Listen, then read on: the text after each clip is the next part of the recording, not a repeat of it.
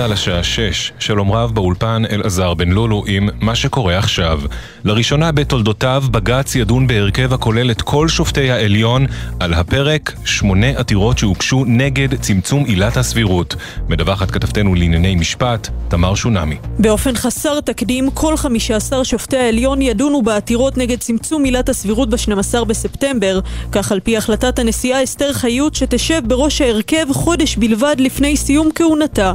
בשבוע שעבר החליט השופט התורן דוד מינץ שלא להקפיא את החוק, אך הוא גם לא דחה את העתירות על הסף. הדיון בעתירת פסילת כהונת ראש הממשלה בשל הפרתו את הסכם ניגוד העניינים שתוכנן לאותו יום, נדחה למועד אחר. פרסום ראשון, ישראל מתכוונת להקים גדר מכשול בגבול עם ירדן. כך חשף שר הביטחון גלנט בדיון חסוי של ועדת החוץ והביטחון. הביא את הפרטים לראשונה כתבנו הצבאי דורון קדוש. גלנט אמר בדיון כי ישראל מתכוונת להקים גדר חדשה בגבול עם ירדן, שמטרתה תהיה למנוע הברחות של אמצעי לחימה לארגוני הטרור ביהודה ושומרון.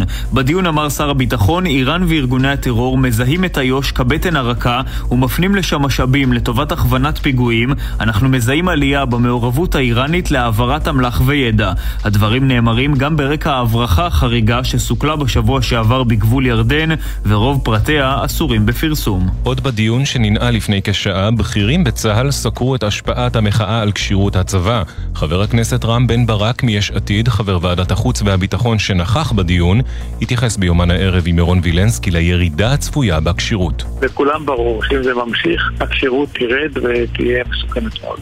עתיד המדינה תלוי בצה"ל. המתנדבים האלה קודם כל חשובים מאוד, אבל זה לא נגמר שם. בן שהולך לצבא ביום ראשון בבוקר ורואה את אימא שלו חוזרת אה, במוצאי שבת עם הריח של הבואש עליה מהמכתזית, אז בטח שזה לא משפיע עליו. אנחנו נמצאים בסיטואציה שהדבר הזה יהיה כמו כדור שלג, זה לא ייעצר. כתב אישום הוגש נגד שלושה צעירים תושבי ירושלים לאחר שתכננו הקמת חוליית טרור כנקמה על מות אחיו של אחד מהם שניסה לבצע פיגוע לפני כחודש במחסום קלנדיה. יוסף עג'לוני נאשם בעבירת הזדהות עם ארגון טרור והסתה לטרור לאחר שבנוסף לתכנון הנקמה על מות אחיו שיבח ברשתות החברתיות מעשי טרור. הפרקליטות תבקש להורות את מעצרם של השלושה עד לתום ההליכים המשפטיים נגדם. הסתיימה הפגישה בין שר החינוך לבין יושב ראש ארגון המורים ללא התקדמות משמעותית. הצדדים סיכמו כי יפעלו יחד לגבש פתרונות והסכמות בהקדם על מנת למנוע שביתה ב-1 בספטמבר. כתבתנו לענייני חינוך יובל מילר מציינת כי למרות קריאת שר האוצר סמוטריץ' ליושב ראש ארגון המורים להגיע לפגישה היום, השר לא נכח בה, אלא שלח שני נציגים במקום. המסחר בבורסה בתל אביב ננעל בעליות שערים קלות. מדד תל אביב 35 עלה בעשירית האחוז, מדד תל אביב 125 עלה בשלוש עשיריות האחוז. כתבנו לענייני כלכלה ישראל פישר מוסיף כי הדולר ירד היום מול השקל ושערו היציג נקבע על 3 שקלים 69 אגורות ושלוש עשיריות האגורה. שערו היציג של האירו נקבע ללא שינוי ניכר בשער של 4 שקלים ו-7 אגורות. התחזית למחר מעונן חלקית עד בהיר, ללא שינוי ניכר בטמפרטורות. אלה החדשות.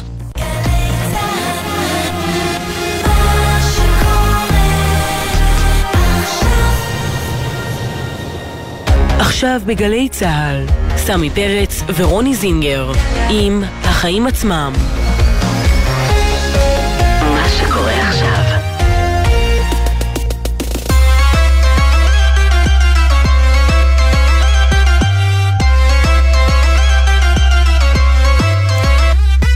עכשיו שש וארבע דקות, אתם על החיים עצמם, התוכנית הכלכלית-חברתית של גלי צה"ל. שלום לרוני זינגר. שלום, סמי פרץ. תשמעי, אה, נראה לי שיש איזה ניסיון כזה של הממשלה לעשות back to business. Mm. עכשיו אנחנו בענייני עסקים, השארנו כן. את הרפורמה המשפטית מאחור. נגמר, נגמר. האירוע נגמר, כן. קודם כל אנחנו יודעים שזה לא נגמר, יש עתירה לבג"ץ תכף, 15 שופטים, mm-hmm. הרכב גדול מאוד. Mm-hmm. אה, זה עוד ירחף. זו עננה שתלך איתנו גם ברעיונות שאנחנו נעשה כאן, למרות שאנחנו חוזרים לדבר כלכלה. כן. גם כמעט בכל מקום אחר בחיים. אז זהו, אז אנחנו ממש עכשיו חוזרים לדבר היום על כלכלה דברים, כן, כאילו כן. הכי שוטפים. אז בואו נראה מה יש לנו בשוטף. למשל, כבר חודשים אנחנו שומעים על מחסור גדול בעובדים זרים בענפים כמו חקלאות או סיעוד. אתמול הודיע שר האוצר על הגדלת המכסה ביותר מעשרת אלפים עובדים, רובם לענף החקלאות. מה זה יעשה למחיר הסלט שלנו? נדבר עם יושב ראש ענף הירקות במועצת הצמחים. ומנגד, מחיר הסלט שלנו התייקר בוודאות במהלך חודש אוגוסט, בעקבות זינוק חד של 30% במחיר שמן הזית. כתבתנו עינב קרנר תעדכן תכף. ומזמן לא דיברנו על קרב, אז הנה קרב אה, גדול גם על ייצוא הגז מישראל בין משרד האוצר לשר האנרגיה. השר כץ מבקש להגדיל את הייצוא. באוצר אומרים, תנו לנו לחשוב על זה.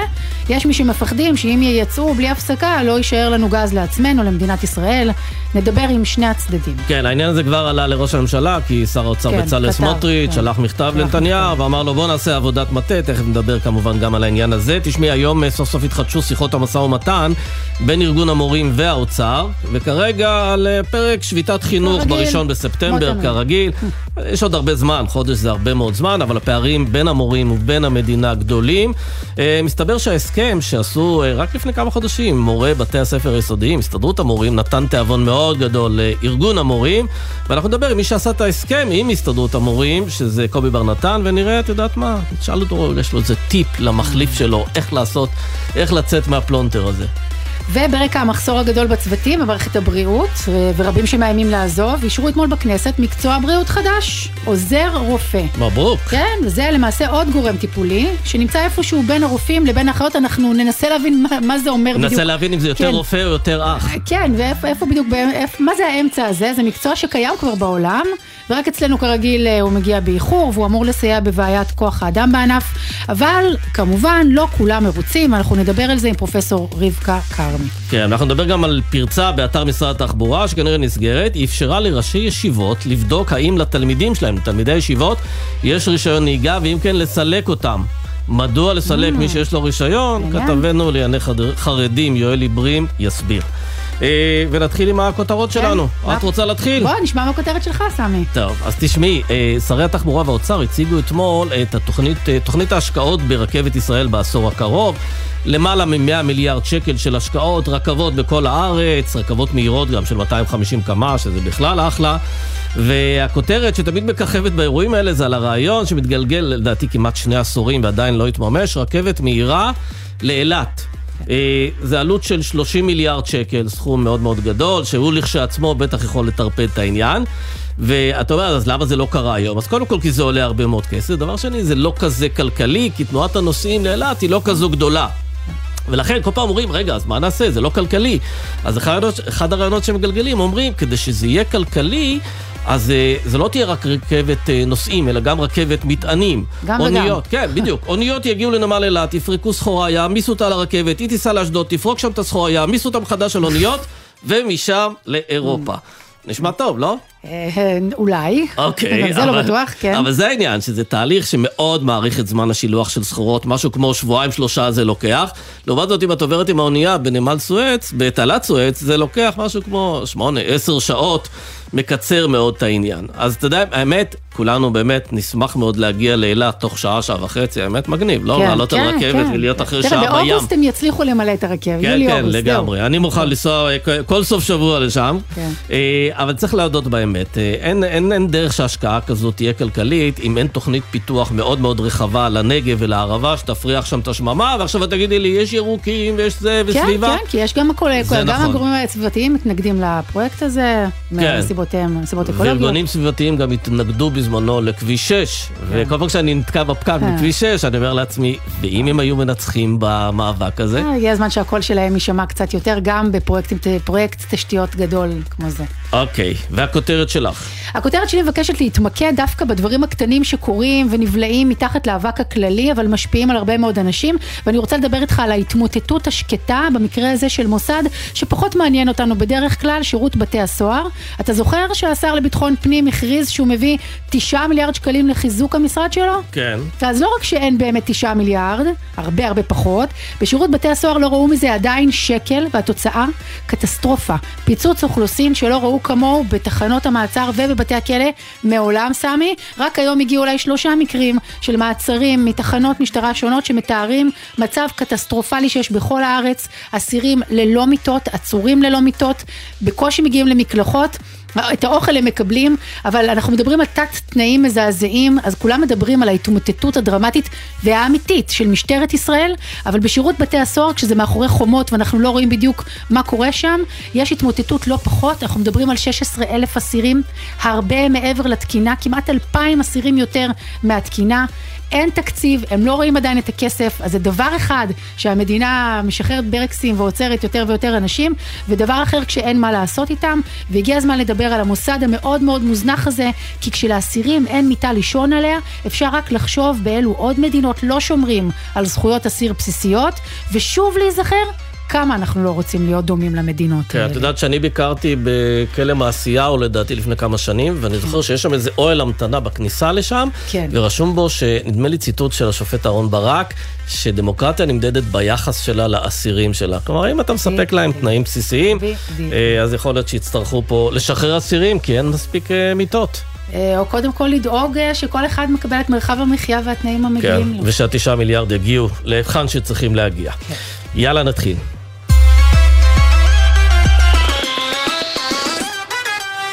תשמעי, אז אתמול אה, היה רצף של הרבה מאוד הודעות כלכליות, בניסיון באמת לחזור חזרה לשגרה של החיים עצמם, אה, ושר האוצר ושר העבודה הביאו לאישור הממשלה הצעת מחליטים לגבי הגדלת מכסת העובדים הזרים, אה, ביניהם אה, 9,000 עובדים זרים לחקלאות, גידול של 30 אחוז.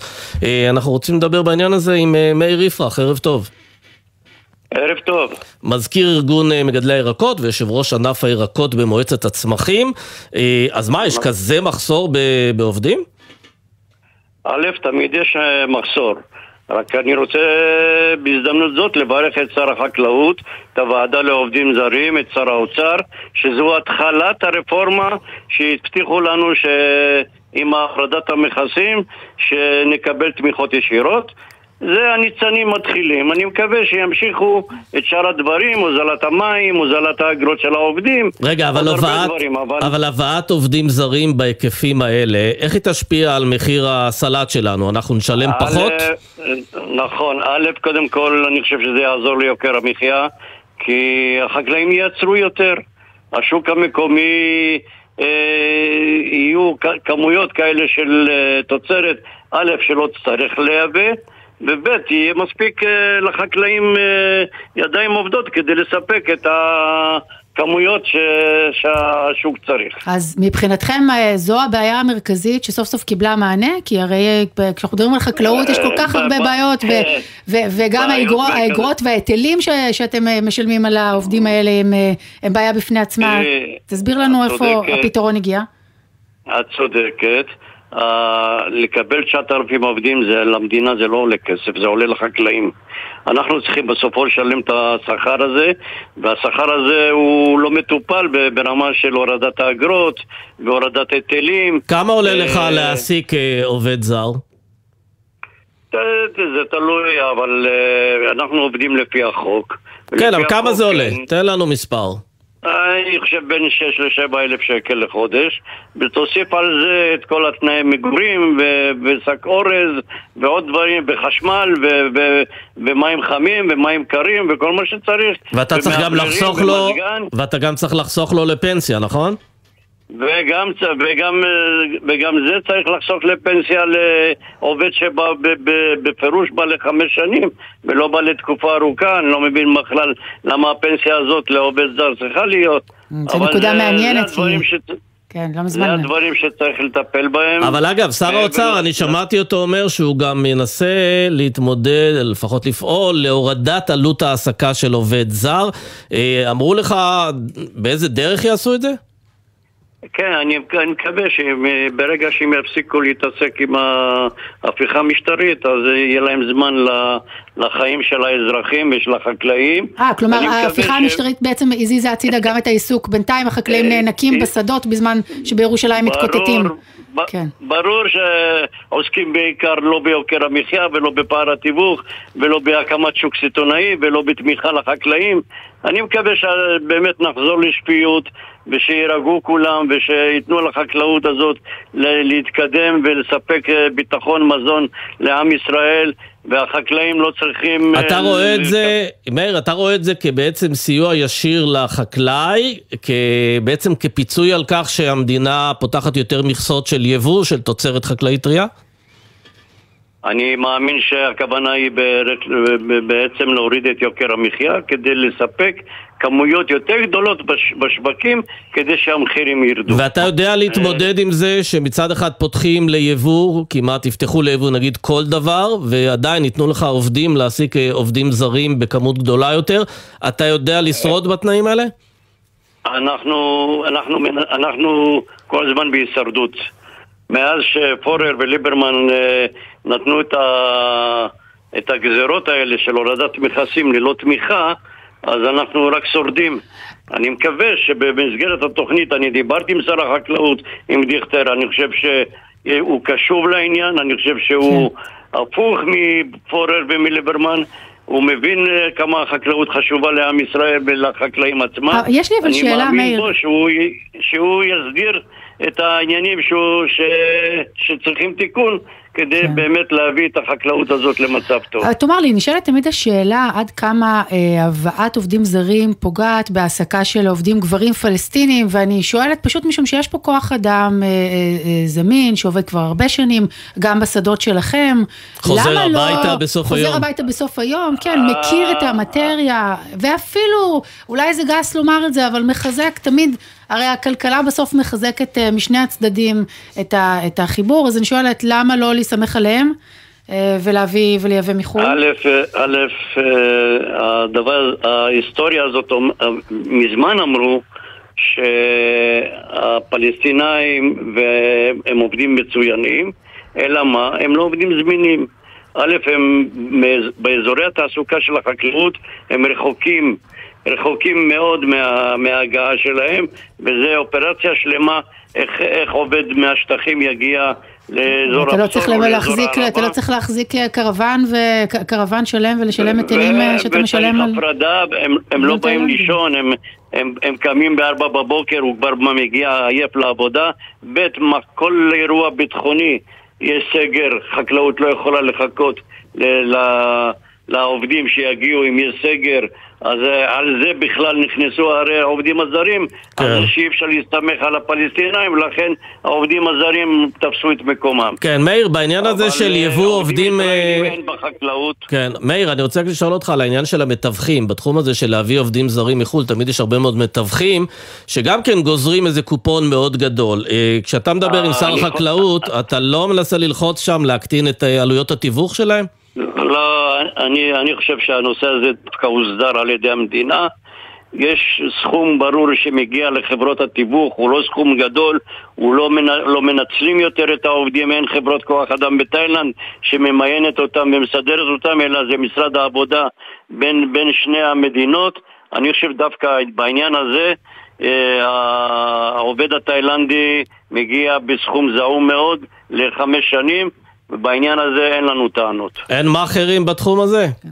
ממש לא. זה, אגב, זה בעיקר לא. תאילנדים? אנחנו מדברים על... אה, עיקר העובדים מגיע משם? נכון. מתאילנד. כן. יפה. מאיר יפרח, תודה רבה לך. תודה.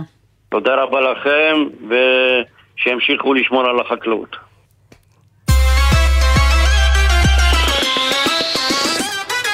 אז זהו, זה לא רק המחירי ירקות, אה, זה על הפרק, סלט עושים גם עם... שמן זית. שמן זית. עינב קרנר, כתבתנו לענייני צרכנות. מה, מתייקר לנו?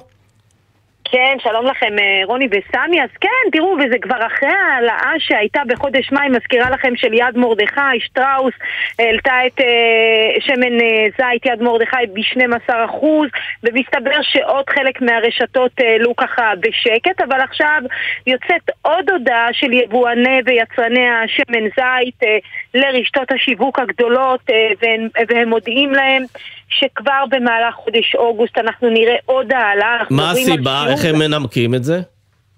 אז הסיבה זה קודם כל אה, גם אה, התייקרות של אה, חומרי הגלם והמחסור הגדול שנוצר בעיקר באירופה. היבוא בעיקר מספרד וגם הבצורת שהייתה אז היא פגעה ביבול של הזיתים שזה בעצם חומר הגלם העיקרי לייצור שמן זית אבל גם יש עוד סיבה שהיא קשורה בממשלה, אני, כאמור, יש מכסות, מדי שנה מכסות פטורות ממכס בסדר גודל של 4,000 טונות, שבעצם פותרות את היבואנים מהמכס, ואז מביאים את זה במחירים זולים. אלא שכבר מספר חודשים אין את המכסות האלה, וזה כרגיל ויכוחים בין משרדי האוצר והכלכלה. השר ברקת רוצה לבטל לגמרי את המכסות, מה שנקרא לפתוח את השוק לתחרות מלאה. אה, בסביבתו אומרים לנו שבאוצר לא כל כך מתלהבים אה, מהרעיון. בינתיים כל הנושא של המכסות שאולי יכולות באמת להקל טיפה על הצרכנים ולקנות מחיר, אה, שמן זית במחיר שפוי גם לא קורה. ולכן uh, כרגע אנחנו הולכים לקראת העלאה שמסתמן uh, uh, שהיא לא תסתיים רק בהעלאה הזו בחודש הקרוב, אלא מדברים על עוד העלאה לקראת אה, אה, סוף השנה. ספציפית שמן זית? בהחלט... זאת אומרת, מראש אנחנו יודעים ששמן זית ילך ויתייקר אה, גם קדימה? לא, זה גם עניין של תפוקות, כי כאילו, בענף הזה, כן, יש, לא, עונות, לא, קוראים לזה כן. ענף סירוגי, כן, כלומר כן, יש עונות כן. שיש הרבה פרי, יש עונות שיש פחות פרי. אז אם זה ככה, זה מעודד אותנו לצרוך אולי שמן זית מקומי סוף סוף, זה עולה... אבל, אבל זה סירוגי גם בתוך השוק המקומי. אוקיי. Okay. נכון מאוד, אבל, אבל זה כן, אומר, כן צריך בהקשר הזה להזכיר שאנחנו מדברים על מוצר מאוד אה, פופולרי לשימוש בארץ. זה לא רק במשקי הבית, זה גם אה, במסעדות, אה, בפיצריות, בכל דבר אפשרי. ולכן העלאה כזו יכולה להתגלגל לכיסנו גם בדרכים עקיפות. אם אנחנו אוכלים במסעדה או בבית קפה או בפיצריה, אז כמובן שזה גם יתגלגל לכיסנו. ובאמת צריך לקוות שאולי גם במשרד האוצר, גם במשרד הכלכלה יגיעו להבנות, כי כרגע בסוף יוצא סמי ורוני שתמיד מי שמשלם את המחיר, והפכנו כבר לסוג של אדישות בעניין הזה, אלו הצרכנים. אגב, צריך לומר שכבר הספקנו לשכוח את העלאות המחירים, לפחות בחודש וחצי האחרון. אבל הנה, זה כנראה... הכיס שלנו לא שוכח. הכיס לא, לא שוכח. לא, לגמרי. כן, יפה. הכיס לגמרי לא שוכח. עינבת, קרנר, תודה רבה. תודה לכם. אז במסגרת החזרה לשגרה של mm. נושאים כלכליים שלא קשורים למלחמה על המהפכה המשפטית, אה, מתפתח פה קרב בין שר האוצר לבין שר האנרגיה בסוגיית ייצוא הגז. שר האנרגיה ישראל כץ רוצה ולא לייצא... ולא בפעם הראשונה, כן. לא בפעם הראשונה, כן. הוא רוצה להגדיל מאוד את אה, מכסות הייצוא. במשרד האוצר אומרים, לא, לא, לא, חכה, בוא נשען על זה, בוא נחשוב, בוא נשקול. אה, ואנחנו רוצים לצרף שני אנשים, את לינור דויטש, מנכ"לית לובי 99, שלום לינור. שלום רב. ואת אמיר אה, פוסטר, שהוא מנכ"ל איגוד יצרני הגז. אה, ערב טוב. שלום רב, ערב טוב. כן, אז אה, בוא נתחיל איתך, אמיר. רוצים להגדיל כי מה? כי מחירי הגז בעולם עולים, אומרים בוא נכה על הברזל ונייצא כמה שיותר, נרוויח כמה שיותר, לא משנה כמה יישאר לישראל בעוד 10, 20 או 30 שנה? לא, לא, זה ממש לא נכון. ברשותכם, אני, אני אתחיל ככה עם כמה עובדות שמהם אפשר יהיה לדון על הנושא. קודם כל, לא מדובר פה על הגדלה של המכסות שנקבעו בוועדות השונות, ועדת צמח, ועדת הייצוא, ועדת אדירי שהייתה אחריו. לא מדובר במכסות שהן מעבר למה שכבר אושר. לא, okay. אוקיי? אבל אני ראיתי את המכתב ששלח uh, סמוטריץ' לראש הממשלה, הוא אמר לו שמדובר ברעיון להגדיל את המכסות ב-175 לא, לא, לא, BCM, שזה באמת uh, סדרי גודל דרמטיים. לא, לא, סמי, בוא, בוא, בוא, בוא נשים את הדברים בבקשה על דיוקם. היה, הייתה ועדת צמח בשנת 2013, ואחרי זה הייתה מתווה בשנת 2015, וועדת אדירי ב-2019, כולן אשררו את הכמויות שאנחנו מדברים עליהן. זה כבר נדון כל כך הרבה פעמים. מאה אחוז, אבל עכשיו... עדיין עכשיו יש כוונה לבקש מכסות, להגדיל את המכסות. לא מעבר, לא, לא מעבר. בינתיים המכסות שהשתמשו בהן לייצוא הם היו רק חלק קטן ממה שכבר אושר. אז למה, צריך לבקש, עכשיו... אז למה צריך לבקש אישור למה שכבר אושר? אז אני אסביר, כי בעצם הוועדה קבעה את האסטרטגיה, את המדיניות. עכשיו, כל הסכם ייצוא שאתה עושה, אתה צריך לקבל אישור משר האנרגיה. אישור ממשרד האנרגיה שמאשרים את הייצוא, למי מייצאים, איך מייצאים, כאלה, כן? זה פשוט צעד כזה. עכשיו, לא מבקשים לייצא מעבר לזה. עכשיו, אני חשוב להבהיר גם בעניין הזה שישראל היא בעצם השיאנית מבין מדינות OECD בשמירת גז לעתיד, ואנחנו לא מבקשים כאן כתעשייה בכלל להגדיל את המכסות שב, ש, שנקבעו. אני אגיד לך עוד דבר, ועדת אדירי 2 שהתכנסה ב-2020-2021 בעצם רצתה להגדיל את מכסות הייצוא, אוקיי? להגדיל את מה שנקבע לפני, ובסוף החליטו לא לדון בזה. אז ה, ה, זאת אומרת, שרת האנרגיה הקודמת, אז, אז לא דנו בזה, כן? אבל עכשיו לא מבקשים מעבר. עכשיו אני אגיד עוד דבר שחשוב בעניין הזה. ישראל בעצם, אה, מאז שהתחלנו את הייצוא של הגז למצרים, ועד היום, מ-2020 ועד היום, היקף הייצוא למצרים של הגז הטבעי עבר כבר את כלל הייצוא למצרים שהיה, שהיה מאז התחלת הסכמי השלום. כן. זה משהו שהוא, אתה יכול להסכים כן, איתי שהוא אוקיי, דרמטי לא, אבל אמיר, אתה. אומר, אתה אומר לא מדובר בשום הגדלה, אבל בכל זאת במשרד האוצר אומרים, חברים, צריך לשבת על זה, צריך לעשות עבודת מטה של כמה אז- חודשים, אז אתה יכול- לבדוק, אתה יכול- והשאלה... אתה יכול לשאול את משרד האוצר, כן? כן. אם הדברים שאני אומר נכונים או לא. אתה מבין, זה, זה, זה, זה דברים שהם כתובים, תסתכל על ההחלטות אז- אז שהיו בוא- אז בוא בעבר, החלטות... כן, אז, אז, אז הדברים האלה באמת. יש להם היסטוריה ארוכה, אז אני אשאל, אני פונה אלייך לינור, אני אשאל, אה, אני אשאל אותך, תסבירי לנו מה הסיבה שבגללה סמוטריץ' עוצר את כץ, האם נקודת המבט היא באמת אה, אסטרטגית וגיאופוליטית, כמו שהוא מסביר לראש הממשלה? אז בואי נדבר על זה. קודם כל, אה, אה, חשוב להגיד שאמיר פוסטר, אה, הלוביסט של חברות הגז שדיבר פה לפניי, כמובן שכרגלו בחודש הציג את המציאות כפי שהיא נוחה לו ולהן. קודם כל, מה אתה משווה ל-OECD? אין גז במדינות ה-OECD. אנחנו מדינה... ארצות הברית, אוסטרליה, קנדה, אין שם גז. אני לא- לא- אני לא התפרצתי לך באמצע, למרות שנורא הרגעת אותי, אבל אל תגידי דברים לא, שאין קשר. למציאות. כן, בסדר, חבר'ה, זה לא אוקיי. עימות, זה לא עימות. לינור, תשלימי את דברייך. אוקיי, זה, אה, עכשיו זה דבר ראשון. עכשיו לגבי הנושא של המכסות, וזה צריך להבין, המציאות בשטח השתנתה, הביקושים גדלו, העתודות הצטמצמו, יש מצב בינלאומי של משבר אנרגיה בינלאומי, כאשר יצא, יצאו הערכות, צריך להבין, המשק, ברגע שמצאו את הגז, בעצם אה, המדינה עודדה, מעודדת באופן אקטיבי מפעלים, מפעלים רבים ובתעשייה לעבור לעבוד על גז. זה אומר שהביקושים לגז רק הולכים וגד- וגדלים, אוקיי? ומדובר על זה שיצטרכו להשתמש בגז עד 2055. עכשיו מה קרה? ועדת צמח קבעה, ב-2013 קבעה מדיניות, מה צריך להיות מדיניות הייצוא של מדינת ישראל, ואז היא אמרה שכל חמש שנים יהיו חייבים לעדכן את המדיניות בהתאם למציאות בשטח. ואכן ב-2018 הייתה ועדת צמח 2, שעדכנה בהתאם לשינוי שקרה. אז רגע, אז יכול להיות, אז אמיר, אז אמיר צודק בכך שלא מדובר בהגדלת המכסות, אלא כמו שאת אומרת, צריך לבחון מחדש. אבל זה עדיין כן, לא מדובר בהגדלה ביחס לתוכנית המקורית.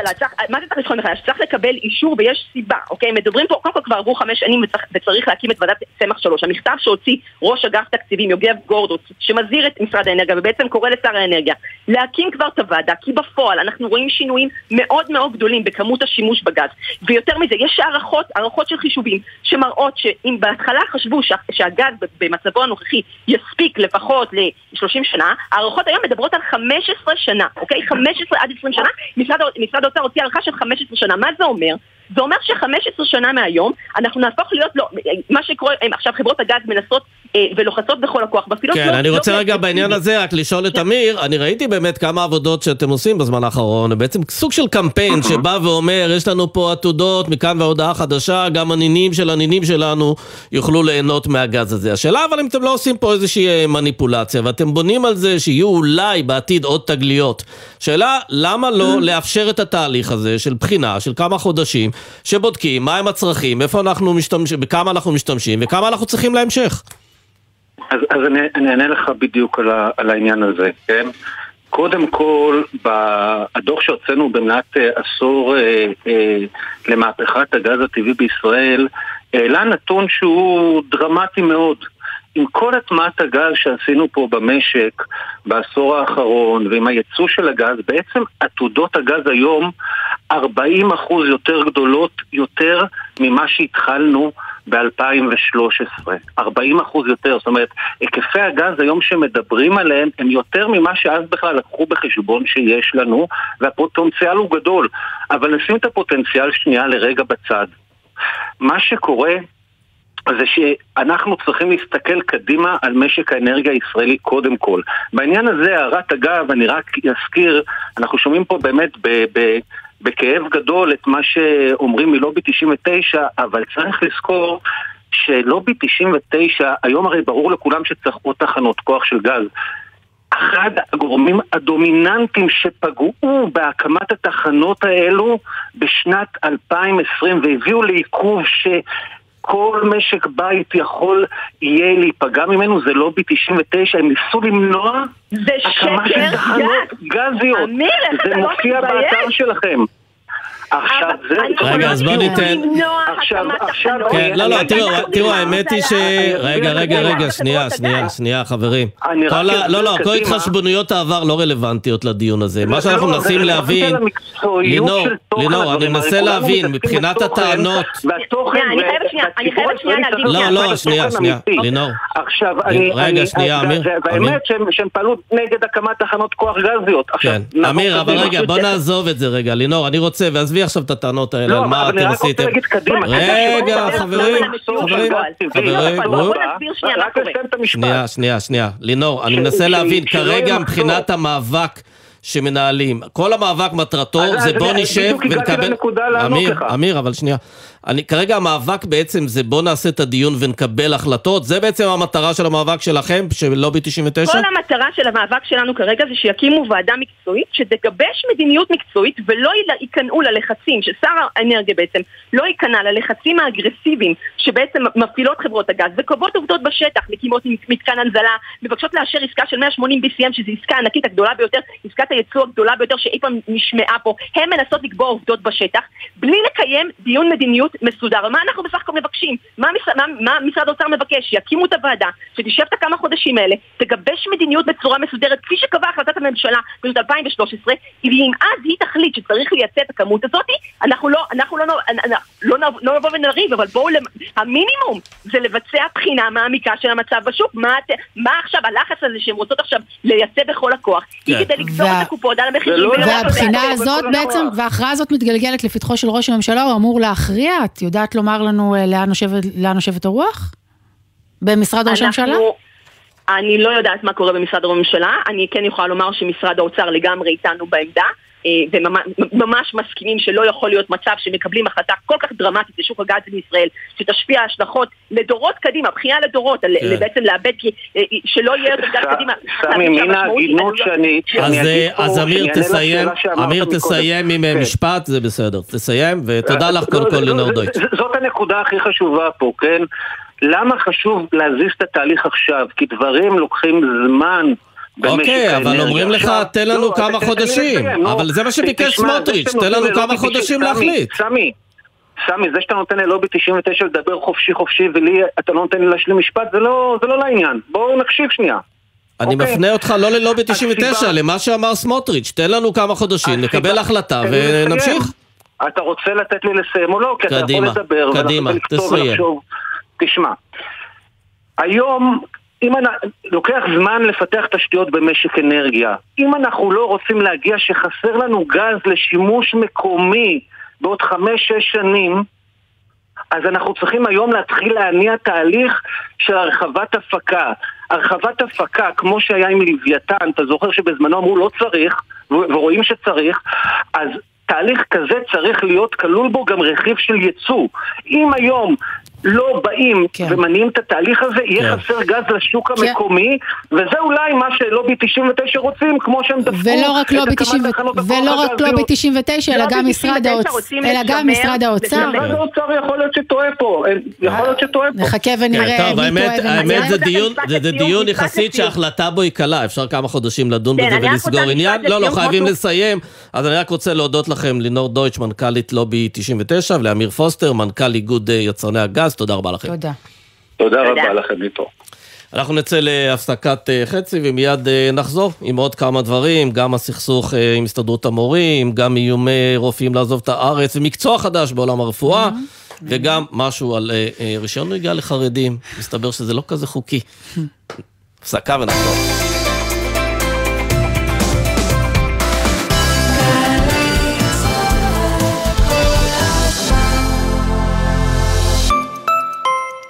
תזמורת ירושלים מזרח ומערב בניצוח המאסטרו תום כהן בערב ראשון מסוגו. על במה אחת, נוגה ארז, אסף אבידן, תמיר גרינברג. 28 באוגוסט, ירושלים, בריכת הסולטן. במסגרת פסטיבל ירושלים מזרח ומערב. בכרטיסים קופת תל אביב. האם חשבתם פעם עד כמה האזנות סתר נפוצות בארצנו? אני לא זוכרת תיק בלי האזנות סתר. איך קרה שאלפי ישראלים מצאו את עצמם מכורים למשככי כאבים? זה הפך להיות תלות טוטאלית. או איזו עזרה מהמדינה מקבלות משפחות הנעדרים האזרחים בארץ? כולנו נמצאים לבד המערכת הזאת. כל אחד מהנושאים הללו חי ובוער ומשפיע על החיים של אלפים מאיתנו. אבל מתי בפעם האחרונה שמעתם מישהו מדבר עליהם?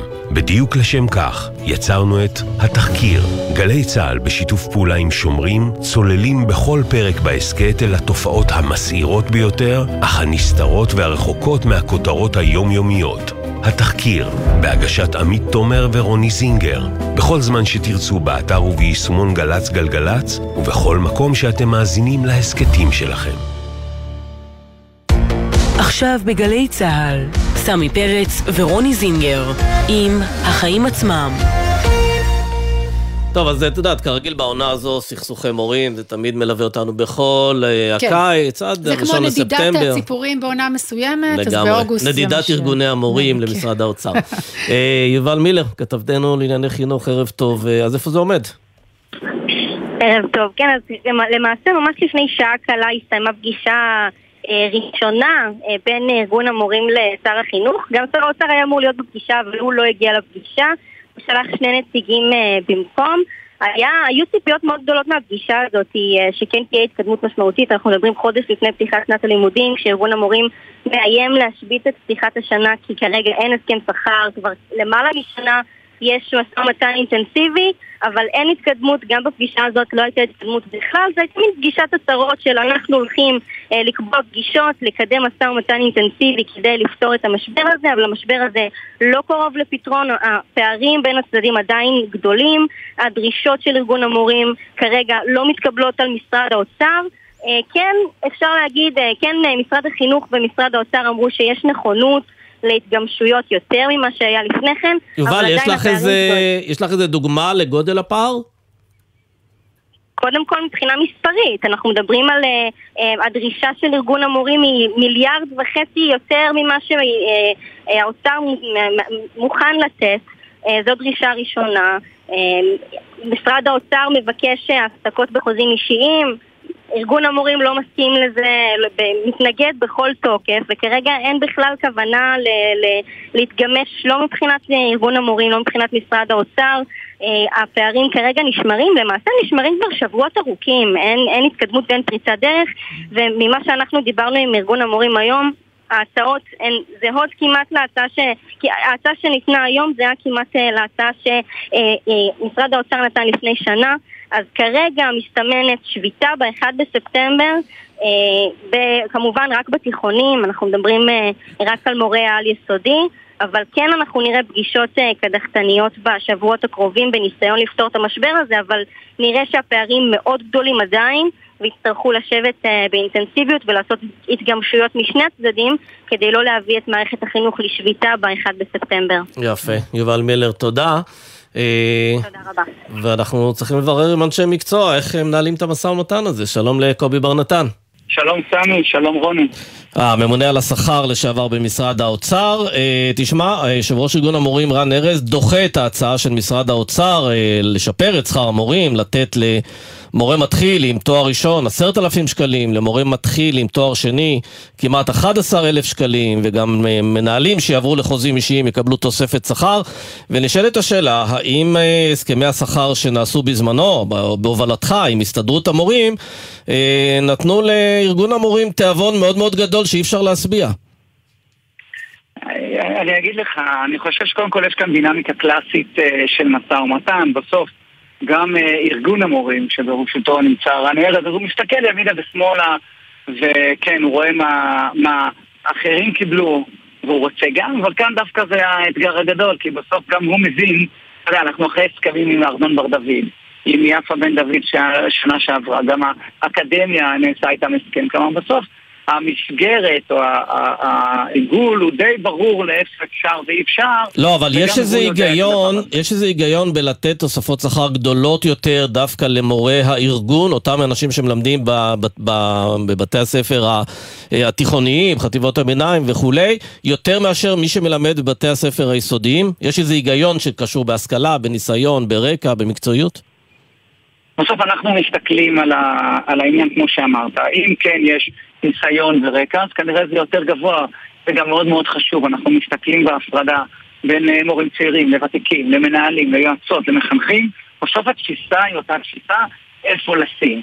עכשיו, ב- ב- בפינות, אתה אומר, במשא ומתן, האם לתת יותר או לא, אני חושב שבסוף הסביבה צריכה להיות די דומה. כשאני אומר די, זה כי מכיוון שבעבר באמת המורים המורי התיכון הרוויחו יותר ממורי היסודי, אבל כי גם הייתה להם השכלה יותר, והמיומנות שנדרשו הייתה יותר גבוהה, וזה גם בסדר. זה, זה בעצם טיעון שהוא לגיטימי, שאתה יכול לשלם בעבורו. טיעון שאומר, רק אני רוצה יותר כי אני חושב שמגיע, זה כבר משהו שיהיה להם קשה מאוד למשרד האוצר אה, לתת בגללו. אבל תסביר לנו איך יכול להיות שבכל שנה מחדש, הנה אנחנו כבר באוגוסט, ושוב מתנהל אותו מאבק, כשכבר ראינו בגרסה הקודמת, באמת אה, סביב אה, סיפור הסתדרות המורים, באיזשהו תהליך שבסוף הגיעו, הצליחו לייצר הסכמות בין הצדדים. למה בעצם ארגון המורים לא היה חלק מהדיל הכולל? אה, את מדברת על מצב שבאמת צריך לשאוף אליו, לא להגיע לרגע האחרון ולעשות את התכנון. בואי נגיד, בדרך כלל זה לא עובד, בטח לא עם ארגוני אה, המורים.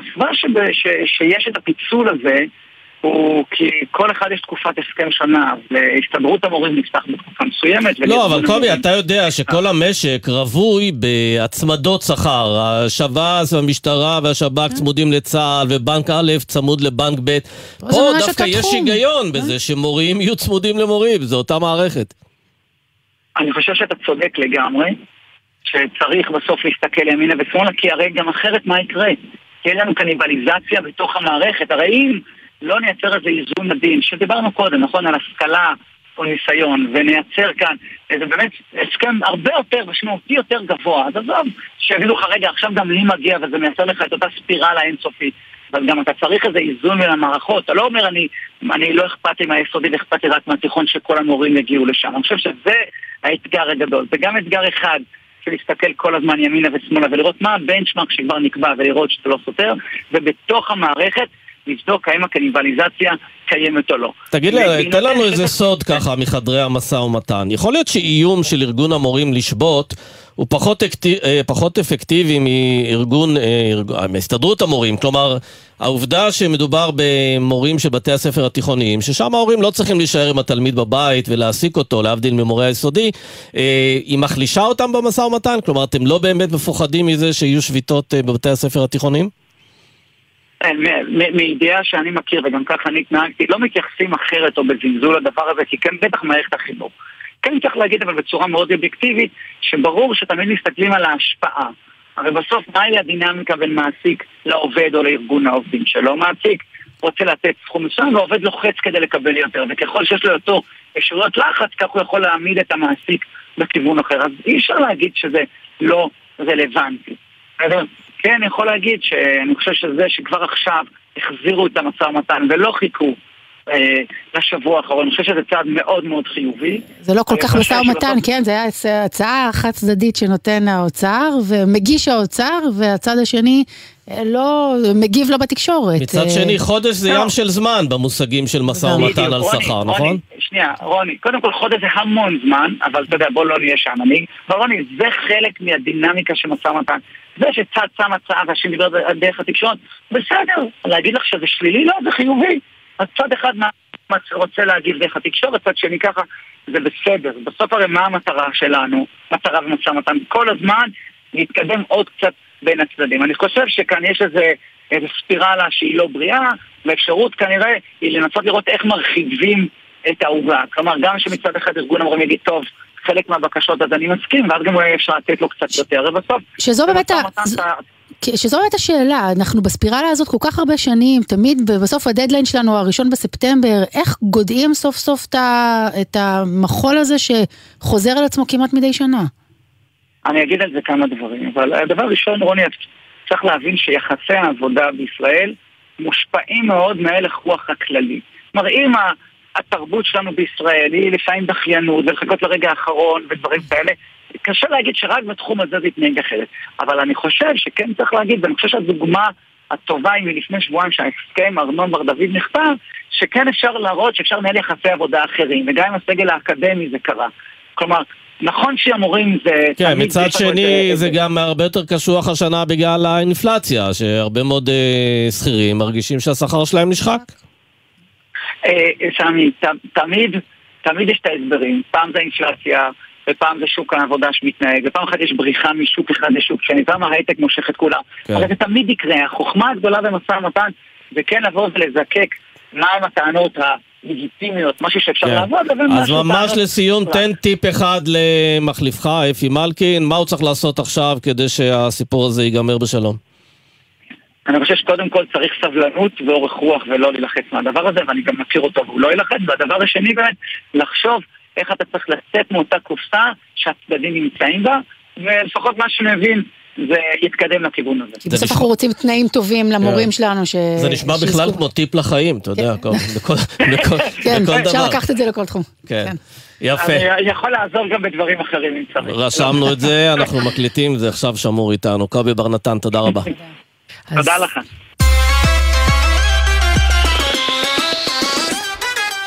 סמי, אתה בטח שמעת שניו זילנד היא המדינה שאליה נוסעים רופאי ישראל את עיניהם, או כן. לפחות את אלה שרוצים, יש אלה ש- אלפי רופאים שהקימו קבוצת וואטסאפ שקוראים כן, להם רופאים ורופאות לרילוקיישן. אז מה שכבר? רוצים, מסתכלים על אה, עיניהם אה, החוצה, אז ברקע איומי אה, עזיבת הרופאים את הארץ, הכנסת אישרה אתמול מקצוע חדש, עמית רופא, שאמור להקל על המחסור הקיים במקצוע, במקצוע הרפואה, ולא כולם מרוצים, איתנו פרופסור רבקה כרמי, רופאה ויושבת ראש הוועד המנהל של ארגון Science Abroad. שלום פרופסור כרמי.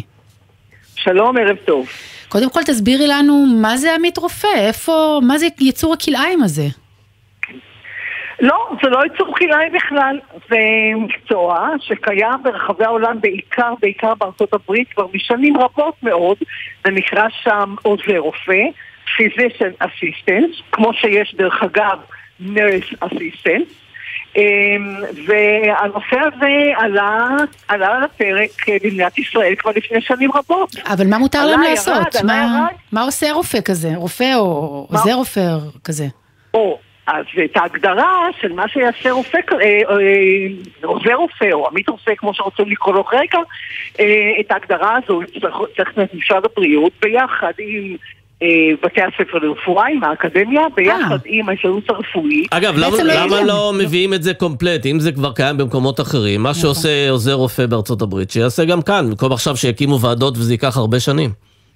לא, אני לא חושבת שזה ייקח הרבה שנים, אבל אתה יודע, אני איתך, אני כבר בנושא הזה 15 שנה. אני העליתי את, הרעי- את ההצעה לפני 15 שנה, אה, כן, להעתיק את זה כמעט cut and paste מארצות הברית. נגיד, את יודע, יודעת, כל פעם יש את הביקור רופא שמגיע למחלקה, ואז הוא אוסף את הנתונים ומסתכל ושואל שאלות, אז זה העוזר יעשה מעתה ואילך, או שזה עדיין הרופא? תראה, אנחנו יודעים באופן כללי, גם בארץ וגם בעולם, שבערך 40% מעבודתו של הרופא אינה רפואה פרופר. זאת אומרת, הרבה מאוד אדמיניסטרציה, אה, ולא מעט אה, אה, עבודה מנואלית, עבודת ידיים, שגם לא רופא שלמד שש, שבע שנים והתמחה, חייב לעשות, חייב לבצע. ואם אפשר יהיה להקל על הרופא בהרבה מאוד מהמטלות הללו, כן, ניתן יהיה לחסוך כוח אדם.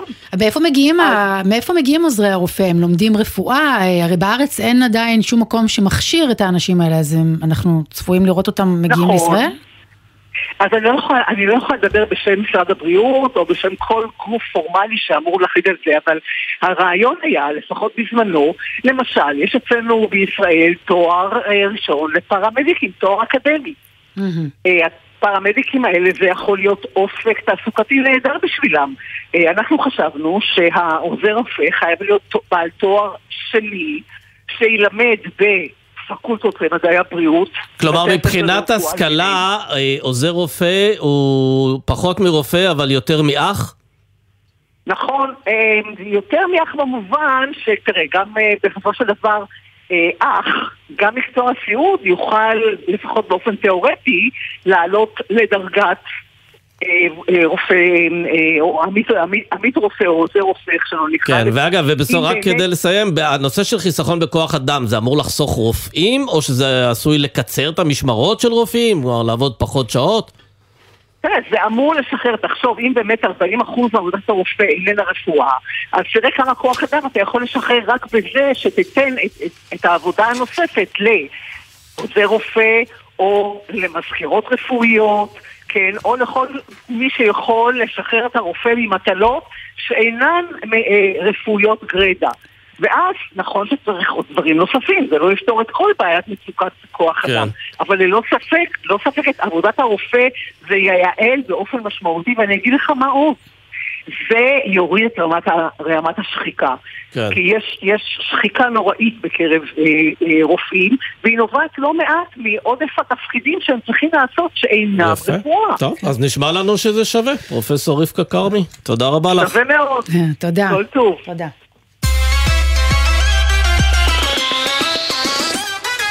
אז בשבוע שעבר היה את הדוח החריג הזה של חברת אה, דירוג האשראי מודי'ס, אה, וזה עשה איזה סערה קטנה במשרד קטנה. האוצר. כן, קטנה. קטנה. אה, ואיתנו אדריאן פילוט, כתב כלכליסט. שלום אדריאן. שלום שלום סמי, שלום רוני. כן, אז תראה, אתה אומר סערה, אבל אנחנו זוכרים את ההודעה שהוציאו ראש הממשלה ו... ושר האוצר, הם אמרו זה אבק שישקע. זה לא כל כך שקע מהר בדיוני משרד האוצר, מה היה שם? זה, כן, אה, אמרו שאבק איש, זה זמני, זה, זה, זה רעידה זמנית. תשמע, אה, אה, אחרי זה גם כן יתחילו, יתחילו דיווחים על כך שבעצם לא הייתה שום ישיבה, אז קיבלנו הודעה לעיתונות בשעות המאוחרות של הערב שכן הייתה ישיבה, ואנחנו גילינו אתמול שלא, זאת אומרת, הישיבה המדוברת הייתה ישיבה שנקבעה שבועיים לפני הפרסום של דוח של מודי'ס, וכמה, זאת אומרת, גם לפני אישור עילת הסבירות, זאת אומרת, הישיבה הזאת לא הייתה קשורה בכלל לדוח של מודי'ס, מה עוד שעד לקראת הסוף אף אחד לא דיבר על זה, עד שהפקידים אה, אמרו, רגע, אנחנו לא הולכים לדבר על הדוח של מודי'ס, כאילו, מה, כלומר, מה כלומר קורה פה? עוברת שעה, יושבים, יושבים כל הצמרת. יושבת שעה וחצי, יש פיל בחדר, וכולם מחכים שמישהו יגיד שיש את הפיל הזה, וזה לא קורה עד... זה, זה, יותר דומה, זה יותר דומה לדרקון, כאילו, אם ראית משחקי הכס, כן.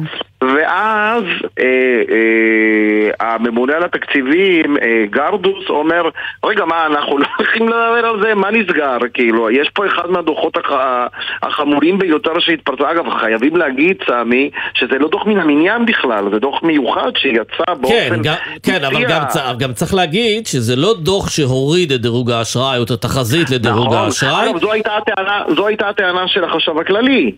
כשהוא בעצם, עם הטענה הזאת, ניסה איכשהו לעצור את הדיון. הוא אמר, רגע, רגע, שנייה, למה צריכים לדבר על הדוח הזה? אין פה פעולה דירוגית. עכשיו, אנחנו יודעים, סמי, שאנחנו לא רוצים להגיע לפעולה דירוגית. אתה צריך לעשות הכל, זה כמו אינפלציה. זה כמו מה שמירי סביון, אה, ממלאת מקום אה, אה, מנהלת רשות המיסים, אמרה בדיון. אנחנו לא, יש שיח על מרד מיסים. אנחנו לא רוצים להגיע למרד מיסים. צריכים, זאת אומרת, לפעול מבעוד מועד. כי זה לא, דברים אבל, ש- אבל אפשר גם להגיד האירוע, אתה לא רוצה...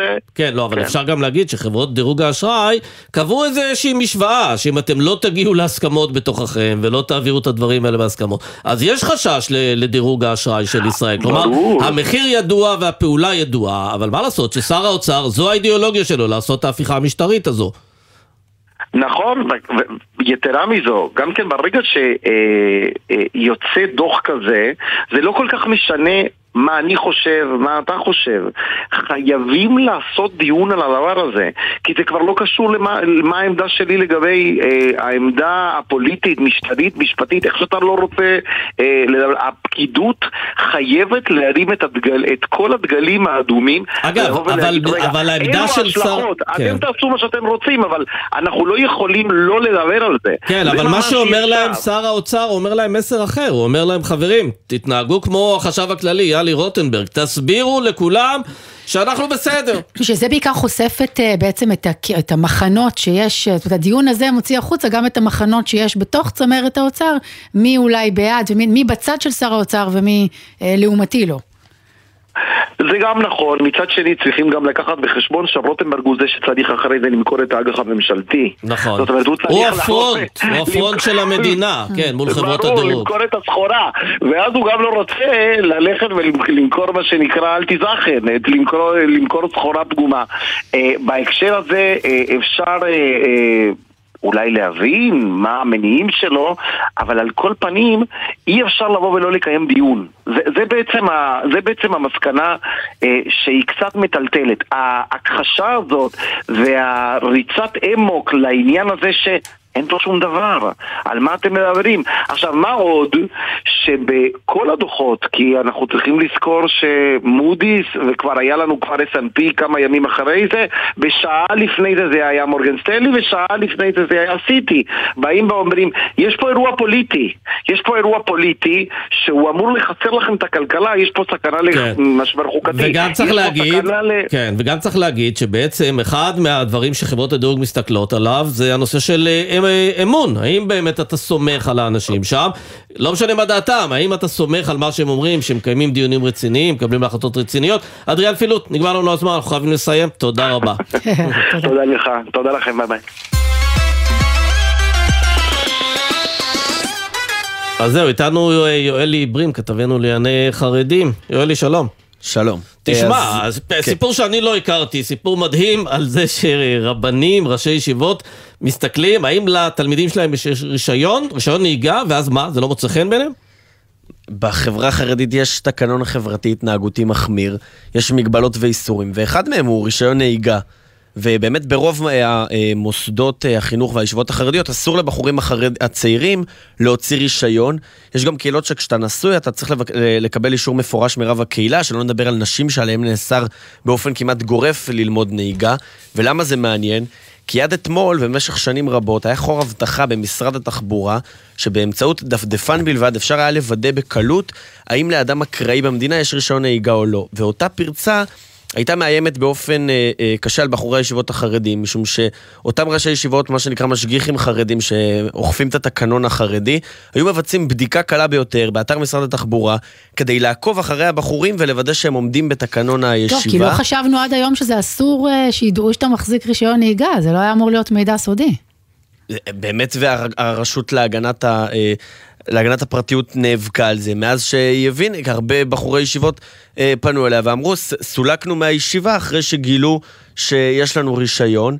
ובממשלה הקודמת, כשמרב מיכאלי הייתה השרה, ניצלו בחורי ישיבה את הנוכחות היותר חילונית במשרד, והם פנו אליה בבקשה לתקן את הפרצה, ואז היא העלתה סרטון טיק טוק, בואו נאזין לו. אלול! בחורי ישיבה, אתם יקרים לי. חשוב לי להגיד לכם שנמאס לי לשמוע איך זורקים אתכם מהישיבה רק בגלל שעשיתם רישיון נהיגה. חופש תנועה הכי בסיסי שיש. מידע אישי צריך להיות מידע אישי, ושאף אחד לא יחטט לאף אחד אחר. ובאמת, אה, מאתמול, אותה פרצה אה, תוקנה, ואי אפשר יותר לדעת אה, למי יש רישיון נהיגה ולמי לא. ו... א', שם בדוי, בחור ישיבה שלמד בישיבה ליטאית, נחשבת מאוד בירושלים, סולק מהישיבה אחרי שמאתר משרד התחבורה עלה המידע שהוא מחזיק ברישיון בניגוד לתקנון המחמיר, והוא מספר לנו איך הוא מרגיש בדיעבד היום אחרי שזה תוקן. אני נתקעתי בסוף בלי מוסד לימודים במשך שנה בערך, רק בגלל שתפסו אותי עם רישיון, אוקיי? לא ידעתי שאפשר דרך האתר לדעת שיש לי רישיון. ומה שמעצבן יותר זה שהם אוסרים עלינו להשתמש באינטרנט ואז הם בעצמם משתמשים באינטרנט נגדנו אני אומר לך שעכשיו שהם לא יכולים יש להם סיבה לדאוג כן, אז זהו, עכשיו הייתי מצפה שכולם ירוצו ויעשו רישיון נהיגה כי, כי עכשיו אפשר, לא יעלו כן, עליהם, לא כי. אפשר. בסדר, אתם יודעים את מה זה מזכיר? את רפורמת הסלולר של הנדל. כן, כן, כן. שאז אה, בהחלט. יש כלי שיקר שנלקח מהם כדי אה, לשלוט בהם. בהחלט. יואל עיברים, תודה רבה. תודה רבה. זהו, סיימנו. נגיד רק תודה למי שהפיקו אותנו, עמליה זקס לוי ונועה ארז, על הביצוע הטכני הלל גוטמן, בפיקוח הטכני אילן גביש, עורך הדיגיטל מתן קסלמן, עורכת מאיה שוקן. מיד אחרינו רצועת הביטחון עם טלי ליפקין שחק. תודה לך, רוני זינגר. תודה רבה, סמי פרץ. ביי ביי.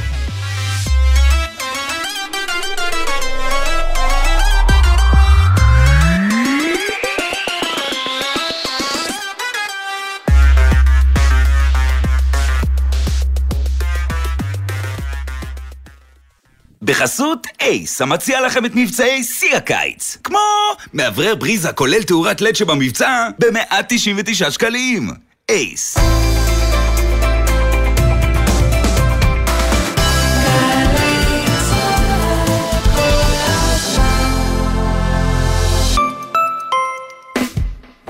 שלום, כאן יואב גינאי. המוסיקה ברדיו גרמה לי להבין מגמות בחברה שלנו. הסרט האחרון שראיתי בקולנוע לימד אותי על הכלכלה שלנו.